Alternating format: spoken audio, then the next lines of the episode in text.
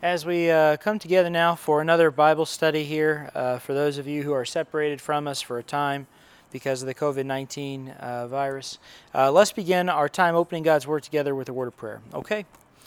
Father, I pray now for everybody who might be listening at home, who's not here, uh, who might be watching this, and uh, perhaps hearing some of these things for the first time, or else just being reminded of these very important things that we are trying to meditate on and process. Father, I pray that you will help us to do well, that you will help me to do well. I thank you for the opportunity to have this kind of medium to deliver a weekly message. We know that it is no substitute for worship, it is no substitute for the assembly of the body together. But Father, uh, for those of us who are separated right now, hopefully it will be a proper supply of your word for this week. And that's what we want. So bless our time together. It's in Jesus' name that I pray. Amen. All right, so uh, we are going to pick up in 1 Timothy chapter 4. We left off at the end of uh, chapter 3 last week. 1 Timothy chapter 4, we're going to read in verse 1. We're going to all, go all the way down through verse 11. 1 Timothy 4, 1 through 11. So let me start just by reading it, and then I'll comment through the passage, and we'll pick a good landing point here. 1 Timothy uh, chapter 4, verse 1. Now the Spirit expressly says that in latter times some will depart from the faith giving heed to deceiving spirits and doctrines of demons, speaking lies in hypocrisy, having their own conscience seared with a hot iron, forbidding to marry, and commanding to abstain from foods which God created to be received with thanksgiving by those who believe and know the truth. For every creature of God is good, and nothing is to be refused if it is received with thanksgiving for it is sanctified by the word of God and prayer. If you instruct the brethren in these things, you will be a good minister of Jesus Christ, nourished in the words of faith and of the good doctrine which you have carefully followed. But reject profane old wives' fables, and exercise yourself toward godliness. For bodily exercise profits a little, but godliness is profitable for all things having promise of the life that now is and of that which is to come. This is a faithful saying and worthy of all acceptance. For to this end we both labor and suffer reproach, because we trust in the living God, who is the Savior of all men, especially of those who believe. These things command and teach. Okay, so uh, an ambitious portion of Scripture. We're going to comment our way through it. Remember, this comes on the heels of Paul's call for qualifications of overseers and deacons, and he's telling Timothy, Timothy, you've got to be diligent when you find uh, pastors and deacons, people who are, might be called to this particular role. You have to be diligent in evaluating them. Here are the qualifications because we are trying to set up order in the house of God, and that's what he uh, lands on in chapter 3. Uh, these things, verse 14 of chapter 3, I I write to you, though I hope to come to you shortly, but if I am delayed, I write to you so that you may know how you ought to conduct yourself in the house of God, which is the church of the living God, the pillar and ground of the truth. And then we have that truth laid out for us. It is the gospel, verse 16 of chapter 3. Uh, God was manifested in the flesh, Jesus, justified in the spirit, righteous, seen by angels, witnessed, preached, by, preached among the Gentiles, uh, Savior of the world, believed on in the world, received up in glory. Uh, now, Paul is coming back to a very discouraging part of Timothy's ministry. Actually, it's a really discouraging part of anybody's ministry. And that is the part where you see people uh, step away, walk away, call it whatever you want apostasy, rebellion, uh, falling away uh, from the faith that they seem to have held at one point so sincerely. So he says, uh, chapter 4, verse 1. Now the Spirit expressly says that in latter times some will depart from the faith. So the call here is Timothy, you should not be surprised by this because the Spirit, the Holy Spirit of God, has expressly said, clearly said, clearly told us that this would happen in latter times. Which is an interesting concept, okay? Latter times, when people think of latter times or later times, they think of the time right before, you know, the, the grand reappearance of Jesus Christ, the book of Revelation, and the events of Revelation unfolding. No. In the Bible, the category of, of, of uh, the period of time described as latter times is the period of time after the Messiah has come and accomplished his work and left the Holy Spirit of God on the earth. We, as Christians, we believe in what, in what we often phrase as the imminent return of the Lord Jesus Christ. Imminent meaning nothing stands in the way of it. At any point in time, the Lord Jesus could return. Uh, the early apostles believed in the imminent return of Jesus Christ. He could return at any time. His return was imminent. As such, we were no longer in the period of time where we were awaiting for the initial appearance of Israel's Messiah. Before the appearance of Jesus, that's what all the prophecy of Scripture is pointing to the appearance of the Messiah. The Messiah has come. The Messiah has accomplished his earthly work. Uh, the Messiah has ascended in glory. That's what chapter 3, verse 16 says. He has been received up in glory. You know, that's mission accomplished, uh, victory accomplished. He has ransomed a people for himself. He has established his kingdom on the earth, and he has promised his return. We await his return. That means we are in the latter days right now. Paul, 2,000 years ago, was in the latter days. There is no other age of time that must come before God establishes all of his messianic purpose fulfillment in Jesus Christ. There is no other age of time before the return of the Lord Jesus Christ and the establishment of his eternal kingdom. There is no other age of time in the way. We are in latter times, which is why Paul says, uh, now the Spirit expressly says that in latter times some will depart from the faith he's telling Timothy this as an encouragement because he knows, and Timothy knows, they understand they are in this latter times. And because they're in the latter times, they shouldn't be completely soul crushed because it can be a soul crushing experience. I mean, uh, people, Christians who have served faithfully for, for many years know how soul crushing it can be.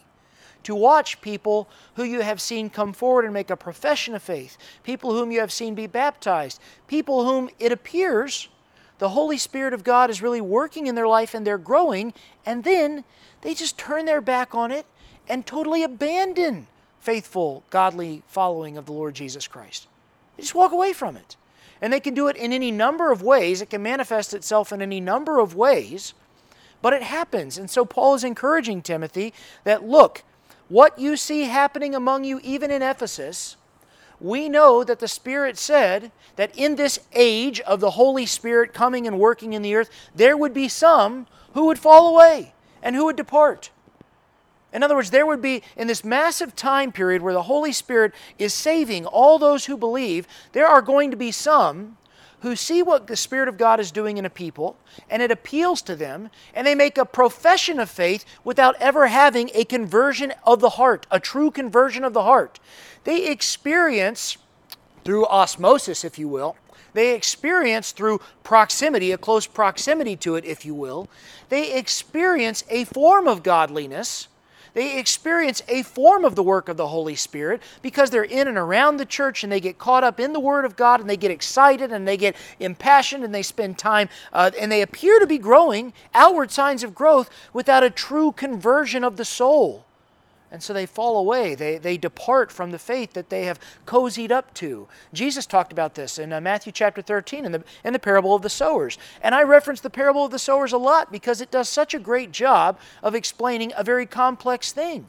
And, and you know, in the parable of the sowers, there are, are four types of, of soil that the Word of God appears to have uh, a work or growth in. And the first one, it doesn't really grow at all. You know, the Word of God falls on someone and it's just immediately rejected. Now, we're familiar with that. Anybody who's shared the gospel is familiar with what it's like to share the gospel and it just feels like you're preaching at a wall. Nothing happens, it doesn't get through. But then there are three other types of soil groups in the parable of the sower there's those who receive the Word of God and grow for a while. And from the outside, they look like they're doing well right? But then you find out that, that really they're in rocky soil and there's no root and, and persecution comes and they burn out. Now, from, from the surface, if you can't see what's happening below the ground, that there's no deep root system, that the plant's not going to make it, from the surface, you see the appearance of growth and indeed some superficial growth, but there's never a chance for a true plant to develop and bear fruit.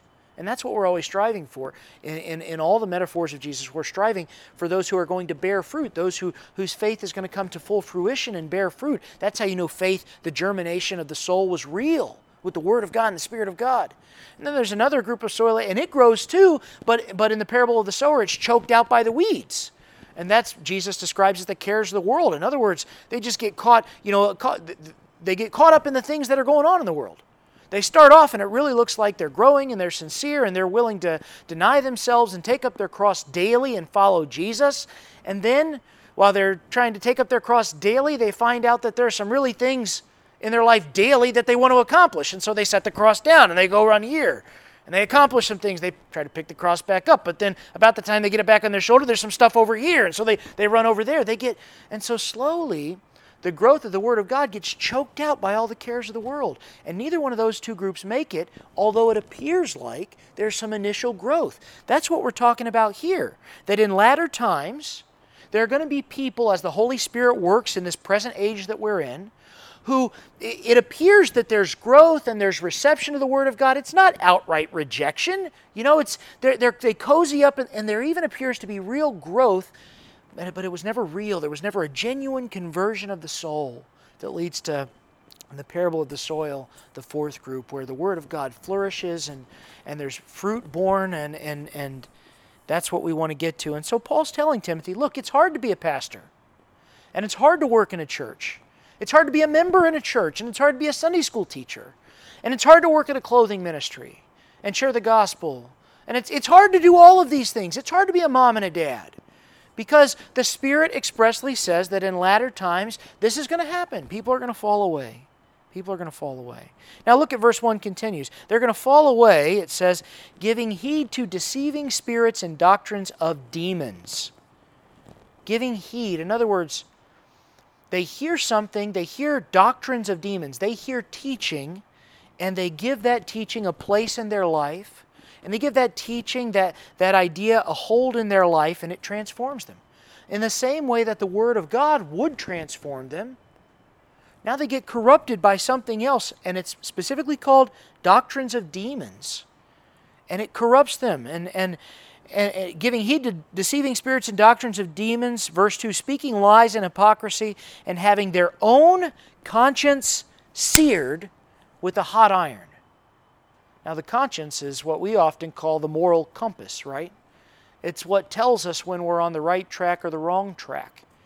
And these are people who get so far off on the wrong track, believing things that don't come from God, but believing things that ultimately are satanic, are evil. They come from Satan. They come from, they, they're demonic in nature because they don't glorify God. Listen, whatever message out there is, stands contrary to God and doesn't glorify God, it's the doctrine, it's the messaging, it's the teaching of the evil one. And they give heed to it. And so they, it begins to transform who they are. And as they give into this message, whatever it is, because there's a whole variety of them out there, but as they give hold to this message, their conscience, which should be screaming at them, no, this is the wrong track. That's what a conscience is supposed to do. This is the wrong course. This is the wrong track their conscience gets seared with a hot iron. Have you ever, you know what happens when you get seared with a, a hot iron? You know, you, you're wounded and you're scarred, and that scar tissue does not have the same sensitivity and sensation as, as, the, as the tissue that, that, that, that was once there. You know, it, it becomes, it loses, it, it's almost like nerve damage. And their consciences become damaged, seared. They become, they're not able to feel the depravity of the course that they're on anymore.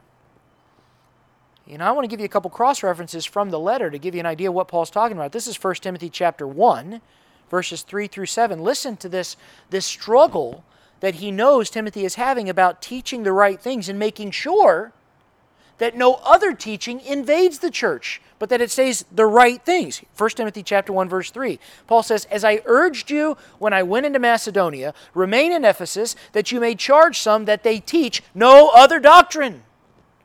Other than the doctrine that comes from God and glorifies God, the teaching delivered once for all by the apostles through Jesus Christ to the saints. That's the doctrine, nothing else. Verse 4 of 1 Timothy chapter 1 nor give heed to fables and endless genealogies. You know, conspiracies and genealogies and, and, and what he calls in chapter 4 old wives' tales. We'll get into that in a minute. Which cause disputes rather than godly edification which is in faith. What you're going to find here is the message from chapter 1 about godly growth is echoed here in chapter 4. It's the same growth. That's what we're supposed to be striving for, not getting caught up in uh, fables and genealogies and old wives' tales and other teaching. You know, so again, back to chapter 1, verse 5. He says, Now the purpose of this commandment is love from a pure heart, from a good conscience, not one seared like by a hot iron, and from a sincere faith, from which, this is verse 6 of chapter 1, some having strayed have turned aside to idle talk. That's what he's talking about here. The Spirit expressly says, chapter 4, verse 1, that in latter times some will depart from the faith. And in chapter 1, he says in verse 6, some, having strayed, have turned aside to idle talk, fruitless talk, genealogies, fables, old wives' tales, teaching from demons that doesn't glorify God. Verse 7 desiring to be teachers of the law and understanding neither what they say nor the things which they affirm. They don't understand it because they have been deceived by it. They have given, as verse you know 2 says here in 1 Timothy chapter 4, they have given heed to deceiving spirits. They can't differentiate anymore. Here's verse 18 of chapter 1, skipping down in chapter 1 a little bit. He says, This charge I commit to you, son Timothy, according to the prophecies previously made concerning you, that by them you may wage the good warfare. Not allowing this stuff into the church is waging the good warfare. Verse 19, having faith and a good conscience. There's that phrase again, a good conscience. You know, it shows up in verse 5 of chapter 1. The purpose of the commandment is love from a pure heart and from a good conscience. It shows up in verse 19 of chapter 1, having faith and a good conscience. And we get the antithesis of it in chapter 4 those who have seared their own conscience with the hot iron. But he says, Timothy, in verse 19 of chapter 1, you have faith and a good conscience which some have rejected. And concerning the faith, they've, they've suffered shipwreck of whom he names two guys are Hymenaeus and Alexander, whom I delivered to Satan so that they could learn not to blaspheme. Wage the good uh, wage the good warfare is the message in 1 Timothy chapter 1:18. The good warfare, Ephesians 6:12 says, "For we do not wrestle with flesh and blood. We don't wrestle against human beings. We're not out there trying to beat down our opponents, either verbally or physically.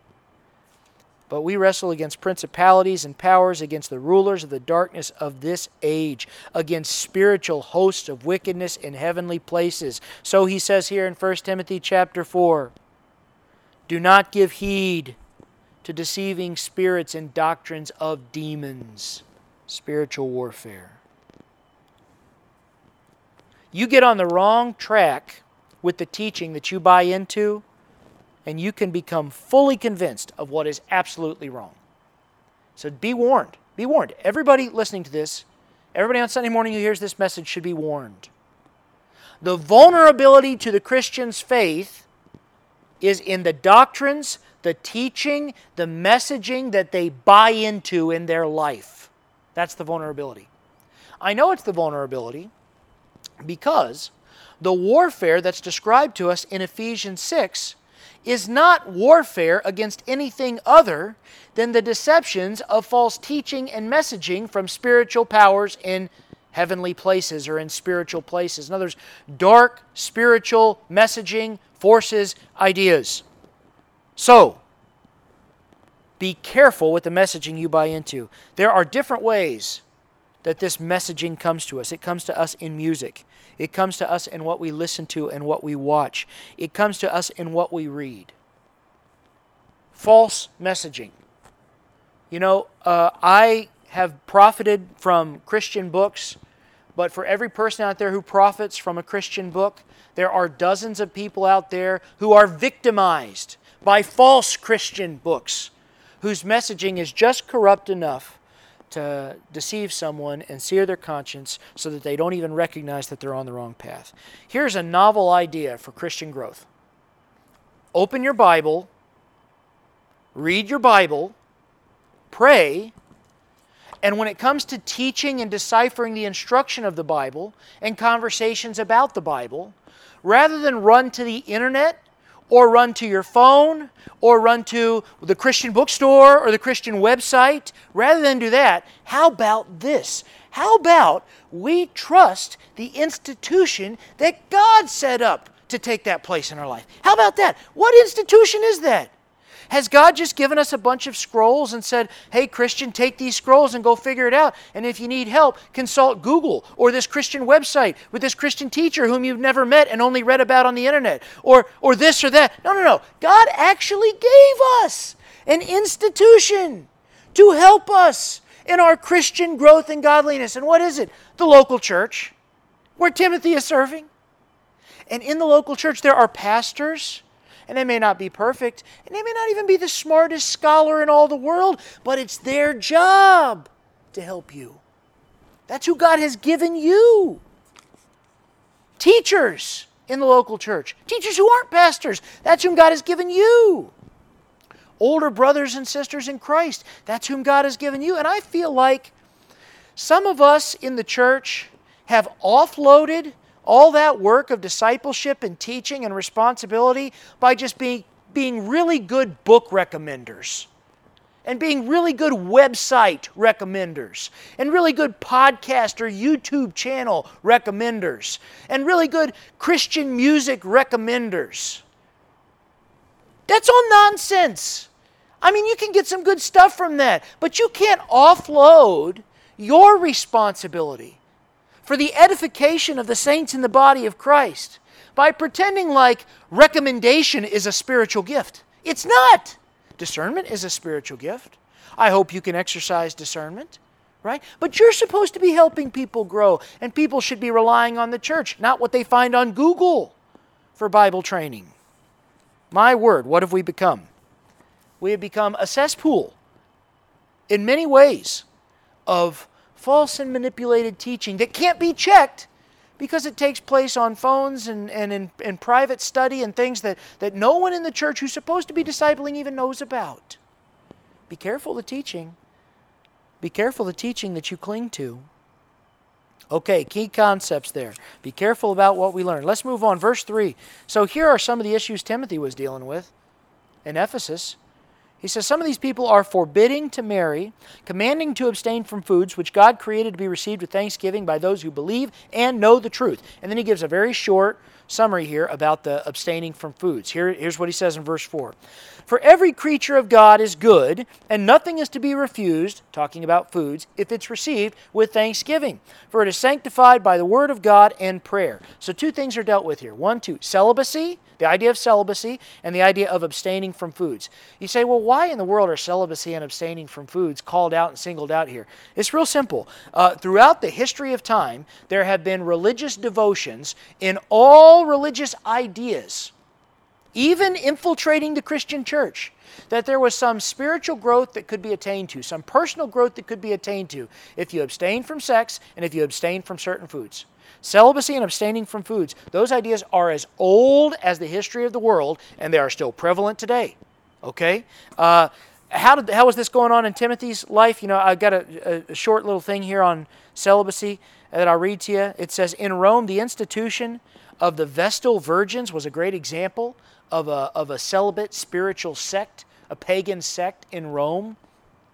These who were required to remain celibate for at least 30 years of service and it indicates that celibacy was a very was a very ancient aspect of Roman religion. Now that's the context that people are getting saved of, saved out of in you know Timothy's you know work and ministry in the Roman world.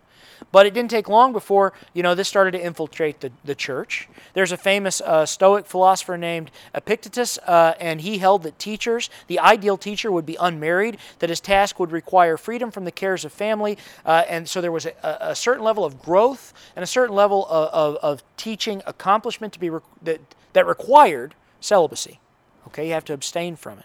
And the same thing with foods. If you abstain from these foods, you can reach some higher spiritual plane, right? And it's all nonsense. It, it, it all bears in at the idea that you can grow spiritually by abstaining from physical things. And the, the, the, truth that we need to understand here is spiritual life isn't at war with good things that God has created. God is a creator, He's created things on this, on this earth to be enjoyed.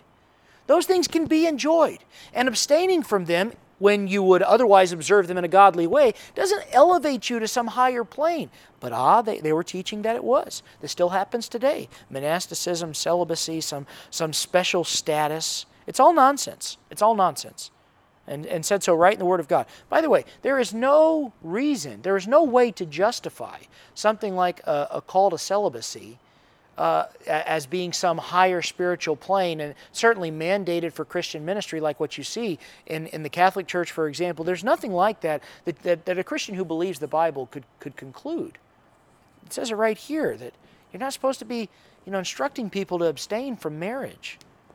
It's bad instruction. Marriage is an ordinance of God. Anyway, moving on. Verse 6. If you instruct the brethren in these things, that's what I'm doing now, that's what Timothy was called to do Fight back against this demonic, satanic messaging. You will be a good minister of Jesus Christ, nourished in the words of faith and of the good doctrine which you have carefully followed. But reject profane and old wives' fables and exercise yourself toward godliness. This is a great message. And I know it's insulting, okay? I have a wife and she is getting older, but she doesn't teach a lot of a lot of fables, okay? But she's, she's sitting right over there staring at me. She's not smiling or anything. So she just she's the only one in the whole sanctuary, and she's just kind of uh, looking at me, wait, waiting to see where this goes. You know, I don't think that Paul is trying to insult old women, but, but at the same time, this is kind of that, you know, sarcastic, you know, lingo of, you know, uh, uh, uh, stories that are just myths and, and, and, and nonsense, silly material. That's really the idea here. Uh, he calls them endless genealogies earlier, uh, fables earlier in this letter to Timothy. Here he calls them old wives' tales. And notice what he says to do with these things, because they pop up I mean, how many of you uh, listening to this have have uh, been waylaid at church on a Sunday, or uh, waylaid when you're out talking with a Christian, with some crazy theory or some some some huge you know theory that they have, or some some uh, whatever it is, and it's just like, oh my goodness, where is this coming from? But somebody's all you know they're worked up about it. Paul says, reject the silly. In other words, what does that mean? Reject. It means do not spend your energy arguing and debating all of the silliness. That's what he's saying.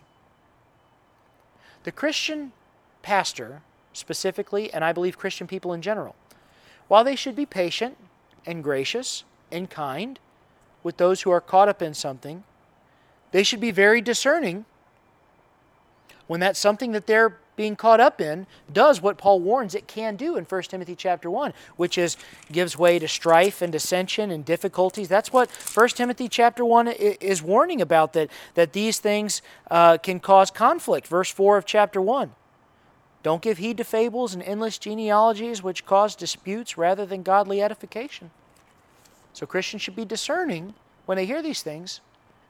Okay? But don't engage in all of them don't give energy to all of them. He says just reject all that all that nonsense, all the old wives' tales, the old wives' fables. Reject it all.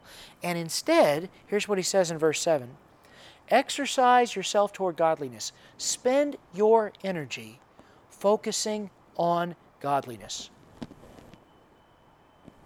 What a novel idea! What a novel idea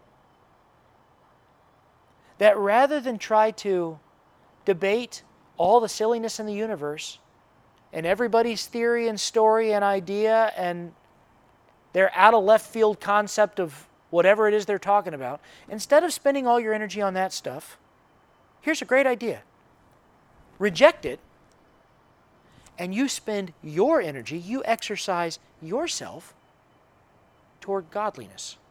That came up in chapter 1. That came up in chapter 1, didn't it? Godliness. Godliness.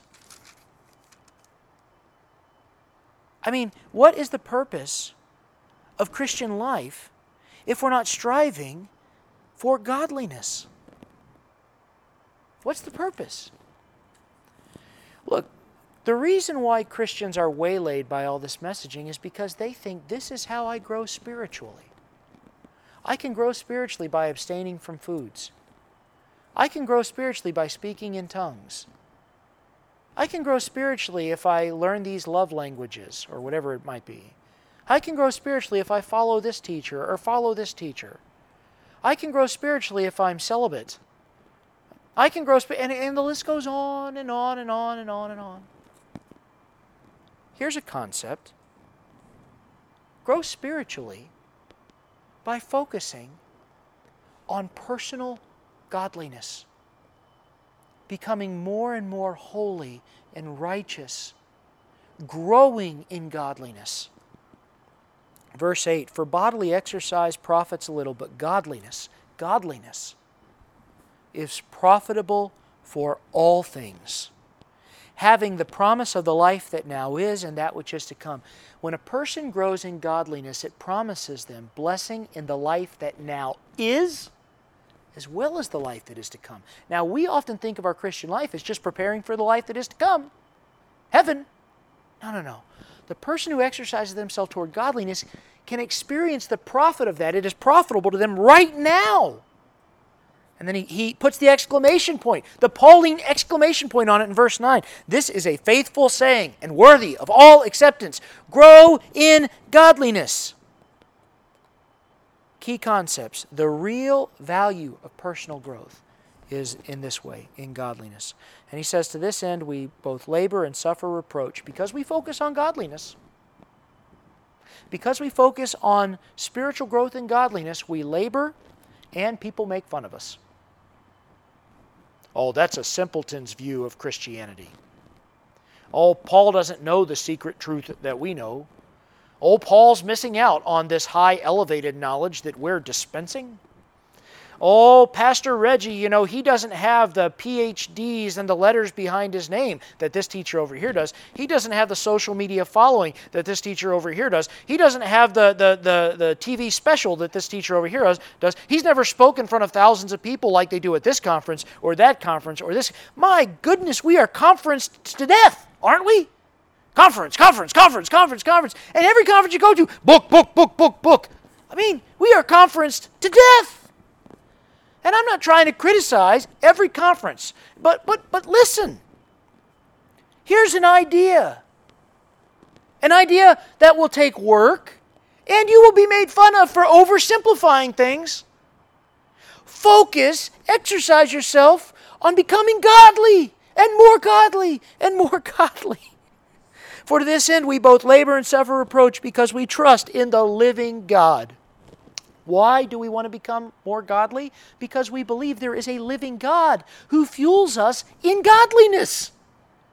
Being godly, then, is akin to becoming more alive. A living God who is the Savior of all men, especially those who believe. Jesus died on the cross, legally paying the debt of all who would believe. That's verse 10. These things command and teach. So that's what I'm teaching. You know what? There is value in godliness. There is a simple value and virtue in becoming less of a liar.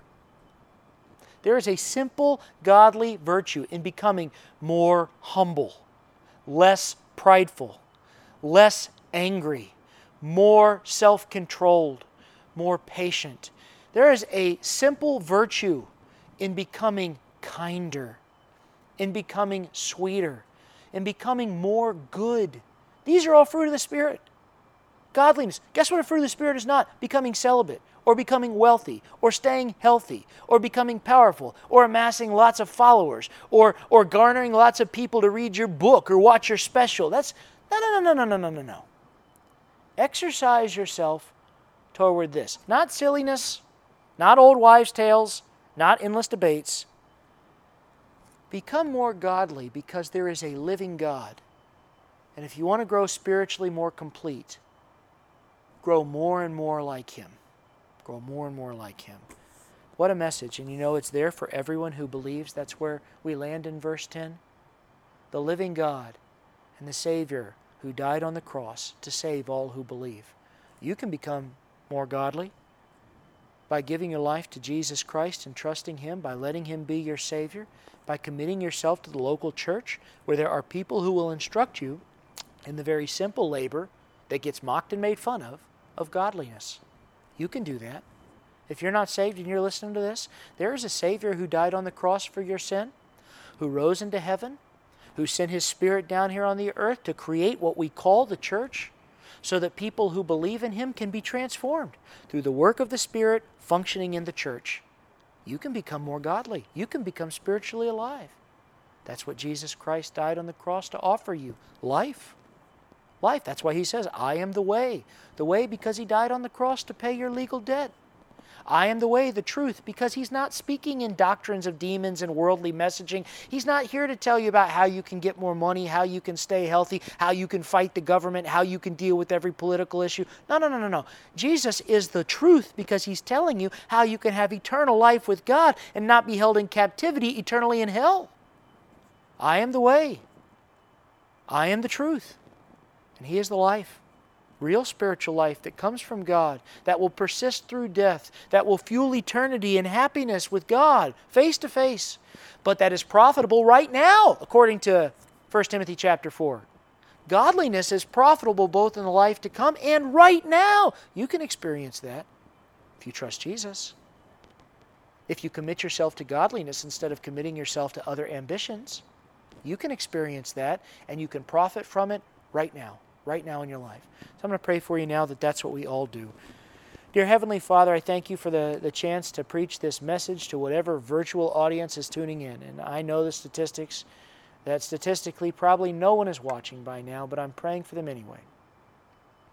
I'm praying, Father, that you will bless them, that you will keep them, that you'll make your face shine upon them.